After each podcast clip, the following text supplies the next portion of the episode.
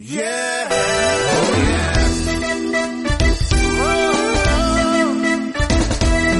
What's a man? What's a man? What's a man? What's a man? What's a man? What's a man? What's a man? What's a man? Oh man, hey man, good man, bad man, superman, be a man. What's a man? What's a man? What's a man? What's a man? Strong man, man, man, big man, be a man. What's a man? What's a man? What's a man? What's a man?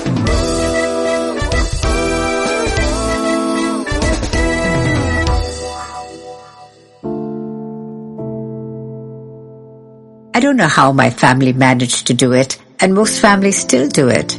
I never saw a naked body or even a quarter of a naked body growing up, even with five kids, two brothers and two sisters, and all five of us were one year apart and we lived in a small government flat in diplomatic enclave in New Delhi. We never had a conversation about our bodies. I never saw a naked body till I went to the US and went to the university gym where I saw a lot of naked pink bodies. This is Deepa Narayan, social science researcher and host of What's a Man podcast, in which I explore masculinity based on interviews with over 200 educated middle and upper class boys and men in Delhi, Mumbai and other cities as well. My goal is simple, to open up the conversation about men and masculinity in a non-judgmental way, with compassion and deep listening. Join us and subscribe to our podcast and spread the conversation. Does a man have a body? Is he attached to it? Is he over-attached or under-attached? Does he worry about how he looks and smells? How tall, fat, slender or muscular is just right? Does his body cause anxiety? What is a good body for a successful man? And is all this body investment to impress men or women? In this episode of What's a Man, I want to get under the skin of male bodies to find some answers. Let's talk about the forbidden male bodies for a change. This episode is in two segments. We first hear the most common responses from some of the boys and men we've interviewed for our research and their relationships with their bodies. And in the second segment, I turn to three wonderful guests. Michael Baas, a Dutch anthropologist who's researched Indian men and their bodies for over 10 years. Pradeep Bhatia, a simple boy from Delhi who did not have 100 rupees to join a gym but became a fitness trainer to Bollywood stars. And Sahiba Dhupar, an image consultant in Delhi who talks to flabbergasted men about their bodies. In my research with boys and men, no matter what question we asked, the body kept coming up, whether it was definition of a man or word for a man. The body was king. When we ask for definitions of a man, the first word for a man, body is their answer. What's the first word that comes to your mind when you think of a man? Power. Just the amount of strength that you have also describes like how manly you are. Like really muscular, well built, strong in some sense. Strong also the physical appearance of you know the whole six pack things and stuff. They should be physically fit. I think Andre Russell can be powerful. Andre Russell is a cricketer. When we ask boys and men for the image of a powerful man, a strong body emerges over and over again, as you heard in episode 2. A strong body means you can be in charge and also impose your will on others. The body can become a weapon. Towards a tall six one type of thing. I am the most powerful man because there is a dumbbell of 60 kg in my gym. I did 21 reps. So most powerful of man Pradeep Bhatia. अपनी power one two ten पे कहाँ पे rate करोगे powerful I think six strength wise तो I consider my self powerful but emotional wise not that much I think सबसे powerful man कौन सा लगता है सिर्फ पापा Strong bodies and sports have become the essence of being a boy. And the majority of boys spoke about their love for sports, cricket, football, basketball, even swimming. Uh, did you play sports when you were young? Yes, a lot. What did you play? Uh, football. It's it's not about winning all the time, but it's about uh, getting up every time uh, you fail. Something that that's physical in nature. I can like indulge in a large number of sports. We have a lot of competition, so it's more enjoyable. I'm happy that about because if I would love cricket and I was a girl, there would be no point because girls playing cricket, that cup is very rare. Men playing cricket is more popular. Many boys exult in the physicality of sports. But for those who don't, this cuts deep, as this ideal of physicality for men feeds into the images of worth of a man. In the past, men's bodies were just there. They were not a thing. It was almost as if men had no bodies. But now even little boys, like girls, have opinions about an ideal male body type. एक ideal masculine body क्या होगी हल्के से six packs type हो do you think there's an ideal masculine body? The athlete, sports person. You know, the whole six pack things and stuff. Steel, steel. While much has changed in how Bollywood displays men's bodies, within families, the first educators, time seems to have stood still. We asked youth and men, did your parents talk to you about your body when you were young, puberty? They've educated me that uh, always keep your private parts covered. On a scale of 1 to 10, how would you rate your knowledge about your body in bodily changes and all that uh, during puberty? Four. I don't remember talking about anything with my parents. I there was no conversation about um, relationships, body, sex, changes, anything. Like I don't even think we had a conversation about shaving.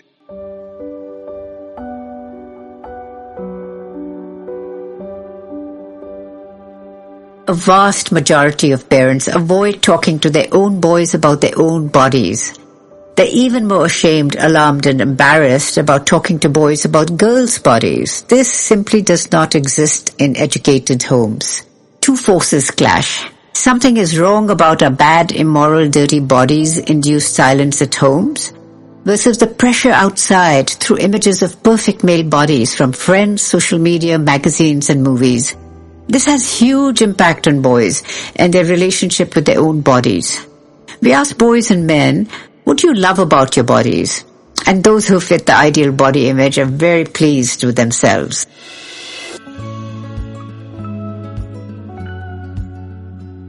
मुझे अपने biceps बड़े पसंद है My shoulders, broad shoulders and everything.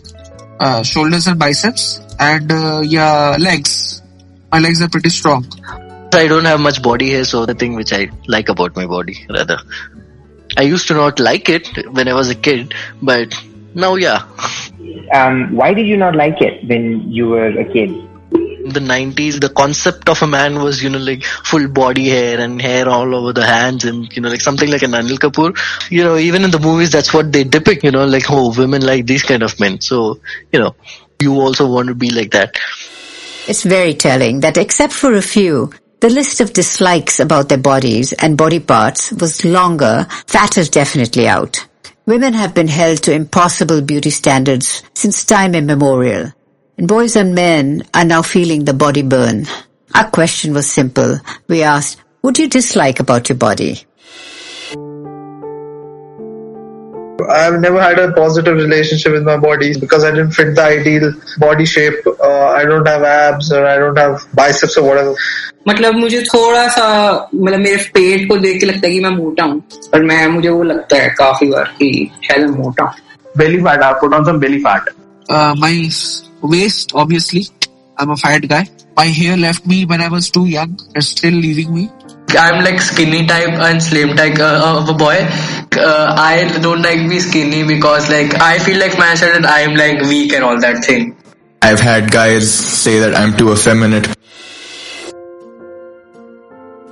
These likes and dislikes are not harmless. Judgments traumatize boys and men, and this trauma, as research now shows, is stored in the emotional body, wrapped tightly in pain and shame. And boys dismiss this pain with laughter. There is a dark side to the gym and fitness craze, the unachievable goal of an ideal lean muscular body of a Shah Rukh Khan. And little comments shaming bodies, even when it's covered up with affectionate laughter, cripples self-belief and self-confidence. And this anxiety starts early.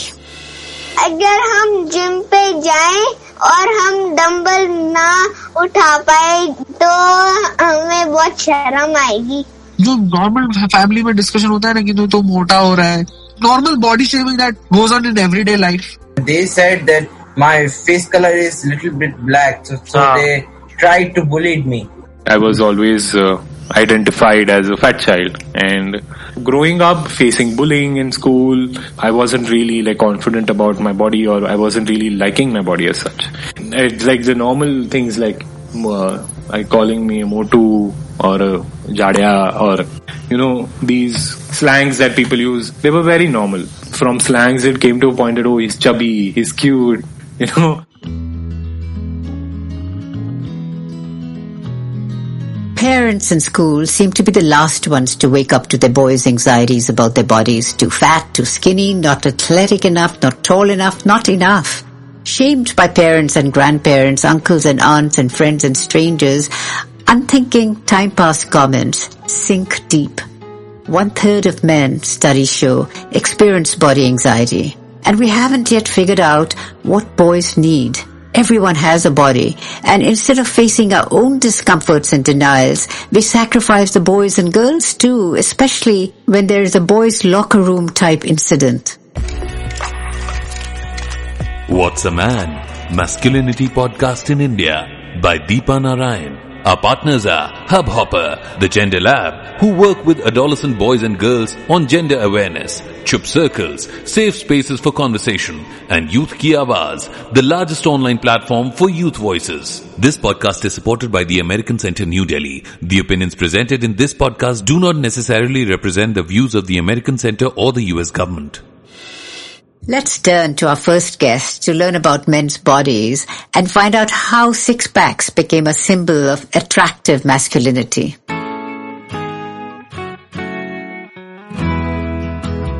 Michael Baas is a Dutch anthropologist who has held academic positions with the National University of Singapore, Nalanda University, International Institute of Asian Studies, as well as the University of Amsterdam. Most of his work centers on the Indian middle class.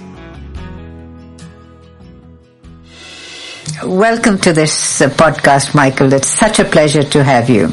Yeah, wonderful to be here. Thank you. Uh, You've been researching this question of men's bodies now for 10 years already, focusing on the phenomena of sprouting gyms in every neighborhood in North India, which is what I'm most familiar with. Uh, trainers, bodybuilders, young men, young women flocking to gyms.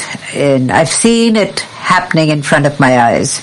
Your book, Muscular India, and I love the title, is based on 10 years of field work and deep ethnographic research, building relationships with men, with young men from the lower middle class, uh, going to their homes, going to the bars, going to coffee shops. And, but what's interesting is that you locate their stories in the broader social political transformation and social mobility, class mobility happening in India. So the first question is obvious one. How did a Dutch anthropologist get so involved in Indian male bodies? Ah.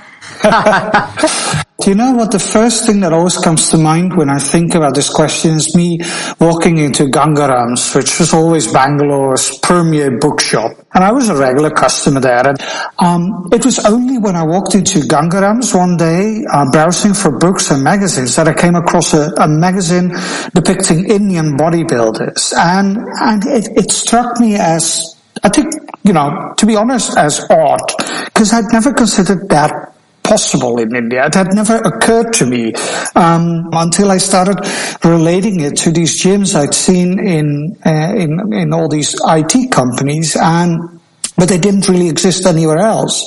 And then suddenly that started changing. And this was 2008. And if you recall, that's the year that Om Shanti Om with Shah Rukh Khan Yes. hit the theaters. Yes. And I remember seeing that movie and I, like everybody else, I was completely smitten by that movie. The songs, the dance routines. It was one of these Bollywood hits that sort of blew everybody away. It was enormous. Om Shanti Om was really the first movie that really carved out a specific moment for an Indian male actor to unfeel his body as part of the song routine. So there was a song, he took off his shirt, suddenly Shah Rukh Khan had six pack abs. That was the big momentum. Right. And basically every Bollywood movie since has done the same thing, but that was really the movie that sort of set that in motion. So suddenly there was this idea was, oh wow, this is possible. Um, what you see with upper middle class men who go to the gym, young men, older men, is that they aspire a body that they actually don't need for their day to day living. It isn't a body that you need for typing, but it is a body that you might need for your career. None of these men will ever be carrying bricks. This is usually what you needed muscles for, right? To work on the land, to work in a construction site, not because you're in some sales job or, or because you're an IT professional. But if we understand these bodies as also kind of radiating control, um, cosmopolitanism, then there is actually a reason to have such a body and to aspire towards such a body. Right. What do you mean by radiating control? Control is, I think, a very fascinating aspect to discuss when you step into a gym, because what precisely is it that we're after when we're when we're after a lean and muscular body that is veiny, that is deeply carved, cut, as people say it? A lot of this control is about is having control over rampant consumerism over all these kind of things that appeal when you step into a shopping mall where you can have a, a donut and an ice cream. So a lot of this control is, it's not just taking care of your own health, but also showcasing to the world you understand how to maintain and build that body. Mm-hmm. Do you think this is putting pressure on young boys to be physically strong and look a particular way to appear uh, to appeal to others to look manly and more powerful? Of course, gyms sell dreams. They sell dreams to men like me who could clearly use a couple of kgs, but who are unable to do so. And that's the thing. You often, we often forget that most of the clientele in the gym is not in the gym. Most gyms members do not come to the gym. Most money that gyms make are not by those who you meet on the gym floor, but all those who didn't come but continue to have a membership, dreaming that one day they will pick up their training gear again and go to the gym. This is a long-standing industry secret. Yeah, beautifully said, right? It made me laugh because I've certainly belonged to gyms to get the perfect body and oh, well, not and gone. clearly you do. so it's funny how we all get hooked. yeah, we got hooked. But this is, of course, what the job of the fitness trainer is also Yeah. about. Look, I think one of the great ideas and concepts that you talk about is the body as capital hmm. or bodily capital. I did a lot of research on social capital hmm. almost two decades ago, and when we first started talking about it, of course, it was Robert Putnam who popularized it. The economists were saying, you know, what, this is rubbish. Now, of course, economists are doing a lot of research on this area of social capital. How, who you know, your social connections and trust is a form of capital. So can you talk about body capital or bodily capital? What does it mean? As something that can compensate for the lack of capital in other terms. So if you think of lower middle class men as upwardly mobile, as trying to muscle their way up uh, into upper middle class ranks socially and economically, what do they bring to the table? And the one thing that makes them stand out is their bodies. Their bodies meet a certain uh, lean muscular ideal that we see actors like Shah Rukh Khan, Farhan Akhtar and all these others display in Bollywood movies and increasingly Kollywood and Tollywood and Sandalwood are all doing the same. So it's a body that um, costs a lot of money to build. So there you have capital as well. It's not a not a cheap money, but in the end, it is also something that they can capitalize on. It's the way into onto the fitness floor. It's the way to recruit um, personal training clients, and it's how you stand stand out. So there you have your bodily capital.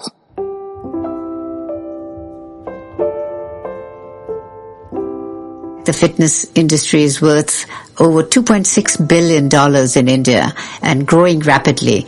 There are 23 million Google searches for fitness centers near me every day.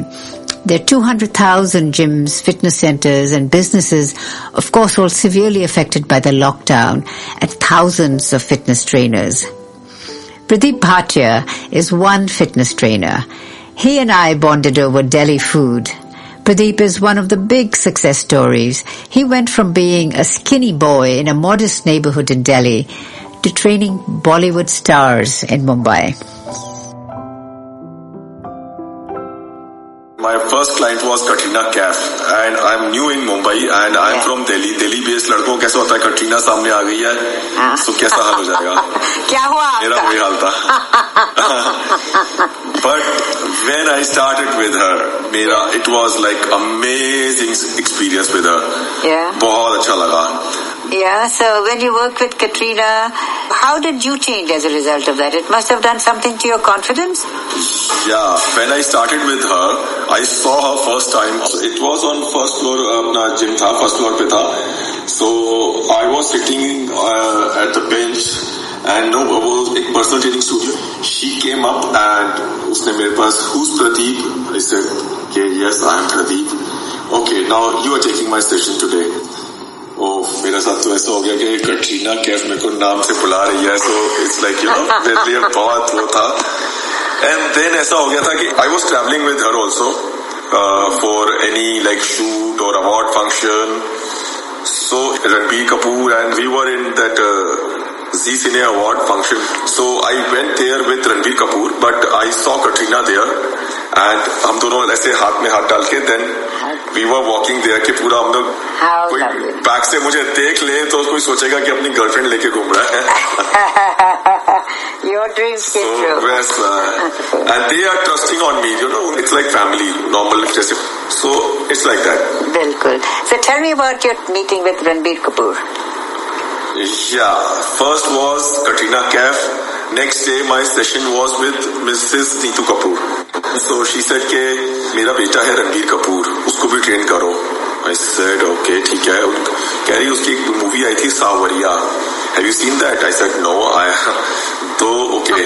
I will uh, I will carry a DVD tomorrow and then please see that. I said okay. So I started with him. I left my job and he said कि join me as a personal trainer or seven years wow. of my life I spent with him and uh, you know मेरा जो शादी थी मेरी next जो मेरा marriage वो भी रणबीर कपूर ने पूरा खड़े होके करवाया Arey wah. So Pradeep, now that you've lived so many dreams, let's go back in time when you were 14, 15 year old and you were at home, how you got started in bodybuilding. There were no gyms and you had no money. yeah I was I told you that कि मैंने gym में join करने की मैं don't have that much money so I uh, I started with my friends they are like वो लोग पूरे huge bodybuilders थे so I went there on the terrace and they told me कि तेरे बस की नहीं है तू नहीं कर पाएगा ये सब चीजें and you know after ages like 17 or you you can say 20 years and वो लोग के सबके पेट निकले हुए हैं and I'm like you know much fitter than that तो अच्छा लगा होगा So मेरे स- बहुत अच्छा they are praising me like a lot Before you started the gym, if you were to rate your body on a scale of 1 to 10, what score would you have given yourself when you were skinny? I was hate my body firstly and in out of 10 I gave my body like three numbers only three Okay. And what, what didn't you like about your body? my skeletal Yeah. I was like like looked like a skeletal. I Yeah. was very lean before. Yeah. One gym was there in my colony, so I I just started by walking out there. And वो gym उस time पे nobody knows about the gyms. You know, gym ने खुल गया. That means बहुत बड़ी चीज हो गई है वो. The first gym opening was a big thing in your neighborhood, isn't it? And then tell us how it was when you first started working in Mumbai. So when I uh, entered uh, Mumbai, I joined uh, like one of the gym there. मेरा friend मिला he is like के चलो मेरे साथ workout करते हैं so I did a workout session with him he liked it, uh, the workout, and he said, "Are you looking for a job?" And I go, "Yes, of course." Uh, are you uh, have done any uh, certification? I said, "No, I don't have any certification, but I have an experience, good experience." He said, "Okay, let's try." So he took me there in the one of the biggest fitness studio in Bandra. So he took an interview with me. So she said, my boss said, okay, yes, very good experience, good uh, good answers. But she said you don't have a certificate. Like it's like that कि मुझे गाड़ी चलानी आती है but मेरे पास licence नहीं है. But uh, okay, I requested her कि मैं फ्री में काम करूंगा. Then she said okay, let's try that. And after a month, uh, she gave me a check of fifteen thousand. Wow. My biggest salary. Beautiful. This is I'm talking about 2007. Wow, what determination. So you really showed your determination. So I, yeah. yeah, yeah, yeah, yeah. That time I joined like 16 hours मैं daily work करता था, काम करता था. So बहुत मेहनत करनी पड़ती है. You have to really work hard. Yeah, to yeah, make- yeah. True that you won some awards in bodybuilding? Yeah, I won a gold medal in 2007, Mr. Delhi. Mr. Delhi. so what is your next goal? Next goal is Olympia, of course. So if you were to rate your body now on a scale of 1 to 10, 1 being I hate my body and 10 being I love my body, what would you rate it? I love my body now. So the numbers? Uh, number is 10, 3 to 10. I, you know, I made my body. Uh, it's like one of the best body I have ever made. Every year I, I will, like, you know, my transformation, every year it keep changing. So what are you proudest of now this year? My legs, of course, I improved my legs a lot because मेरे legs बहुत ही skinny थे. अभी तो बहुत better है. It's much better now.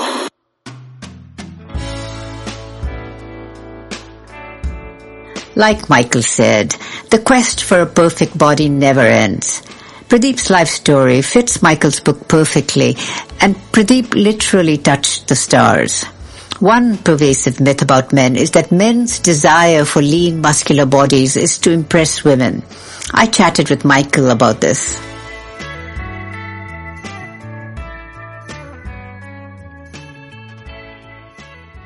Michael, I'm finding that men are competing with each other to look good in each other's eyes, not so much for women. What have you found? Men are not just men in relation to women, but they're also men in relation to other men.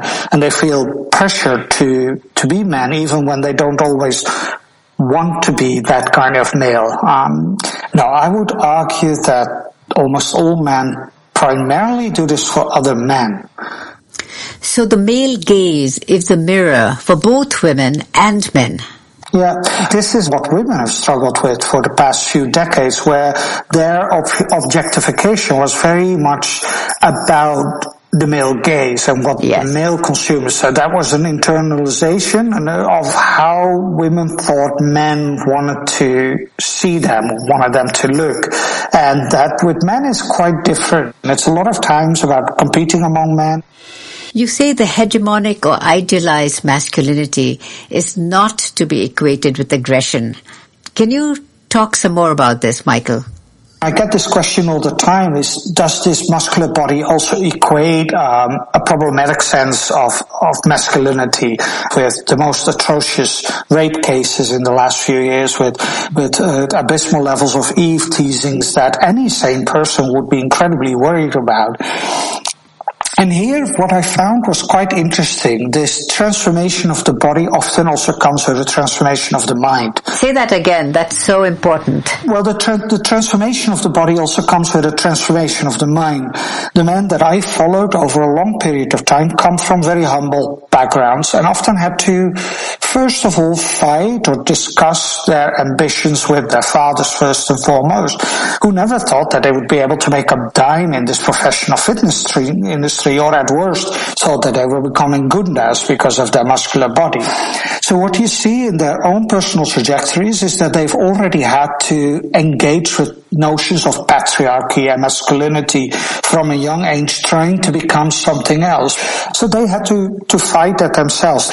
The moment you have to do that, you often also have to rethink all sorts of other things about where you come from. And the one thing I found among these men is that they're generally very comfortable working with female clients, working with female colleagues, and they're often very concerned and aware of all the dangers that women meet with um, outside in public space. Bodies are not just bodies. They connect to our minds and emotions and there's a lot of research now showing the mind-body connection and healing methods that are body-based. I'm so glad you talked about this, Michael. What are some of the myths got busted from your work, from your hanging out with these people for a long time? Well, the one hiccup I had was thinking that all of these bodies are, of course, the product of uh, steroids and growth hormones. That was one of them. The idea that uh, it just came with a couple of injections. Now, the one thing I found is that these men had to work incredibly hard to get the bodies they had and then also work incredibly hard to maintain them. So that was one of them. The other one with the availability for sexual favors and sex work, um, how that actually operates along class lines as well. What I was often, what I often found throughout my field work and my presentation of my work in conferences is that women and men alike would always be interested in, are these men also available for sexual services or do they at least sleep with their client? And people were extremely keen to hear from me how that worked and I thought that was quite fascinating how they were all kind of probing me like they wanted right. this answered. Right. And what is the answer? Yeah, definitely. So yes, that happens. But what I personally found more interesting is how these kind of expectations also come with with elements of socioeconomic difference. It was often upper middle class Indians who would come with certain expectations of lower middle class Indians as if they were almost like gardeners, like um, their drivers, like their cleaners, as people who could be relied on for bodily services. So it sometimes also felt a little demeaning to ask that question. How we often think about sex and whether certain people are available to it has to do also how we think of them in hierarchical terms. How does this uh, new focus on having a lean muscular body or having an aspiration to have a lean muscular body, how has that affected men's sense of themselves?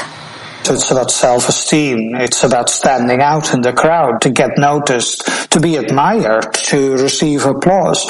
It's partly social media that has fueled this drive to build muscular bodies because where else are you going to show that body? It's very uncommon to take off your shirt in in a street, whereas it's completely common to show somebody that same body on a, on a, on a mobile screen. So social media is phenomenally important for how men relate to themselves. Where else can you make that body visible? Where else can you matter and count and receive likes in the form of applause in the in the form of likes, I should say. So, uh, but maybe more commonly the idea of the mirror everywhere. This is something that women have had to deal with for decades.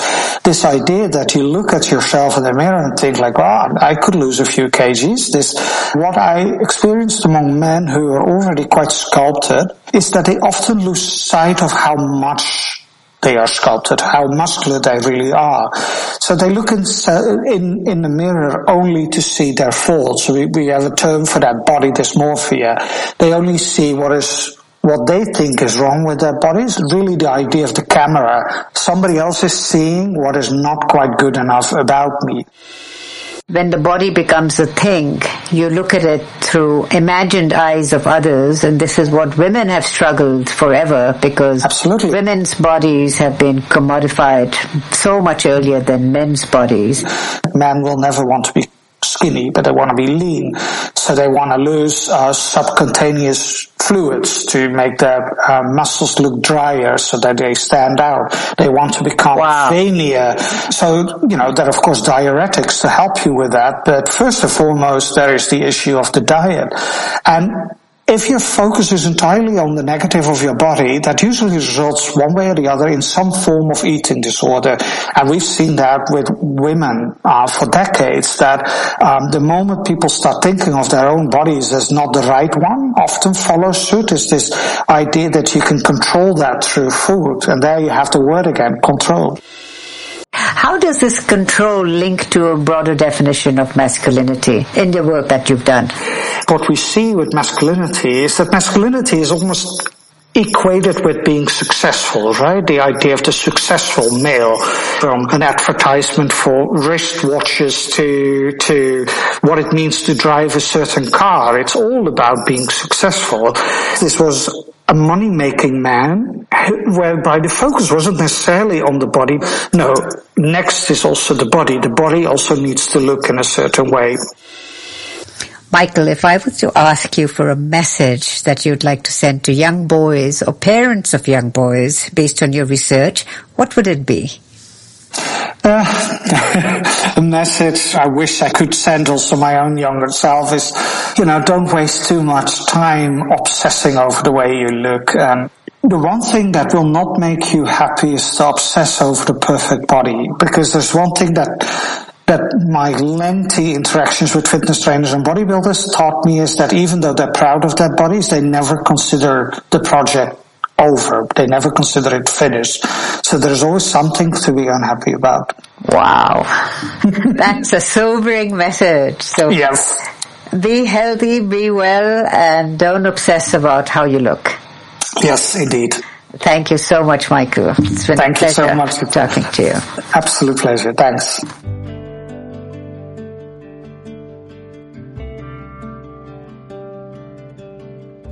To understand this new pressure to look professional and cosmopolitan in a certain way, we attended a session held by Sahiba Singh Dhupar, an image consultant, etiquette educator, and a personality coach in Delhi. Corporate managers, legal journalists, litigation lawyers all come to her. She teaches them how to claim authority over others through their very physical presence, their bodies. Sahiba was kind enough to let us attend one of her training sessions with permission from her client, of course. I want to be a kick-ass, like a kick-ass personality. Can you disintegrate and elucidate uh, on kick-ass personality for me? That's a fantastic word, but it's very relative for every person. मुझे ना ऐसा लगता है कि people take me for granted. They should not take me for granted, so that is why a kick-ass. A badass also. you want people to take you seriously. Exactly, and badass also. See, by nature I am very docile. I know that. You're like a coconut. So people take advantage of me. Welcome, Sahiba. Thank you so much for agreeing to talk with me. Why do men come to you? What are they seeking when they come to you, Sahiba?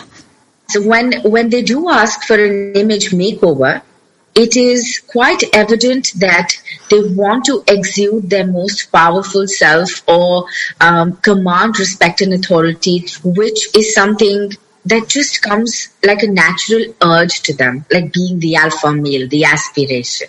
The alpha male, did you say? Yes, yes. And how does a alpha male dress and uh, look like? So there's this wordplay tool uh, that we have. These are these two sessions which we call as uh, power dressing, dress for success. You know how you manage your appearance. Sahiba, what are the top three issues that men bring to you? I think the first one needs to be how they assert themselves as individuals at work or in their personal life. Assertive communication, let's be very honest, men have been bestowed with a lot of inflated ego in our country. Mm. So anger management is a huge concern. And sarcasm comes to them like ham comes to eggs. so at work and with legal professionals as well, assertiveness is something which is a huge concern and a loophole in many personalities. Are you going back to power and authority when you talk about assertiveness? Yeah. To a large extent. Power dressing, body language being very important. Body language is another part of it. Issue number two would be look the part. I am a manager. I am a CFO. I am a CEO. And we don't take them seriously. I need for people to look at me and believe. So it's back to power and authority.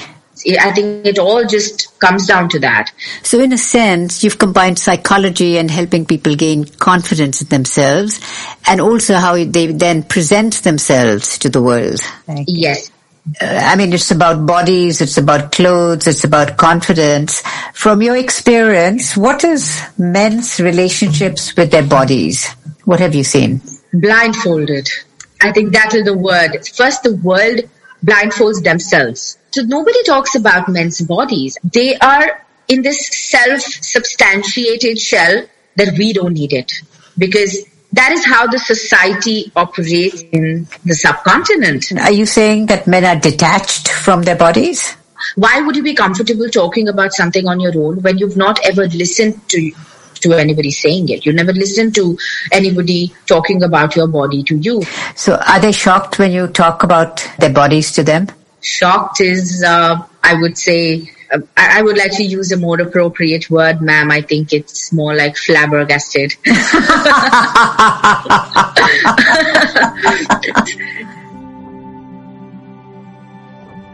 It all fits. Masculinity, as we've heard in episodes one and two, is defined as strong, muscular, powerful, dominating, in charge. Don't mess with me. The body now occupies the corporate world. It defines the professional, the boss, the fit boss with a good body. Men's bodies have been captured. Bodies speak. And many men's bodies have become an apology.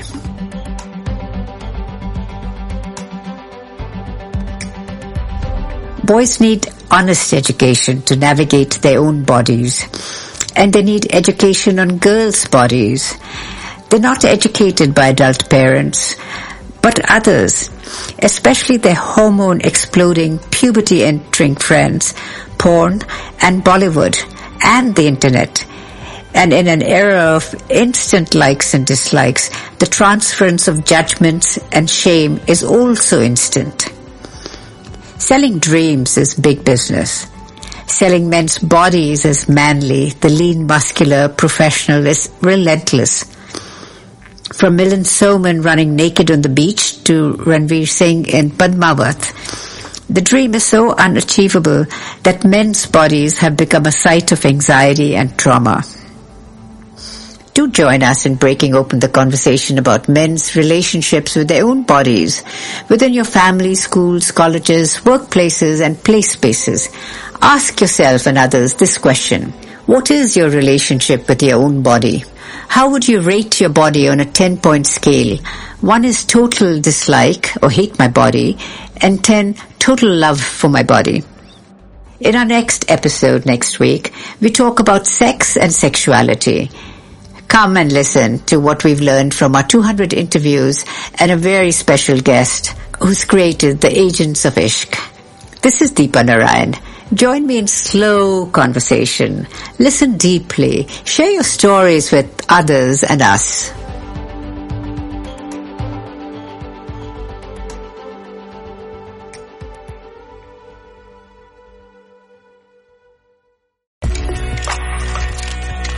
Do subscribe to our channel on Hubhopper, Spotify, Apple, Google Podcasts, or wherever you're currently listening.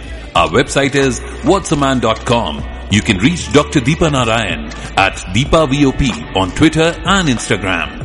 This podcast is generously supported by a grant from the American Center New Delhi. The opinions, findings and conclusions stated are those of What's a Man, Masculinity in India and do not necessarily reflect those of the United States Department of State. Our partners are Hubhopper, the Gender Lab, who work with adolescent boys and girls on gender awareness. Chup Circles, safe spaces for conversation, and Youth Ki Awaaz, the largest online platform for youth voices.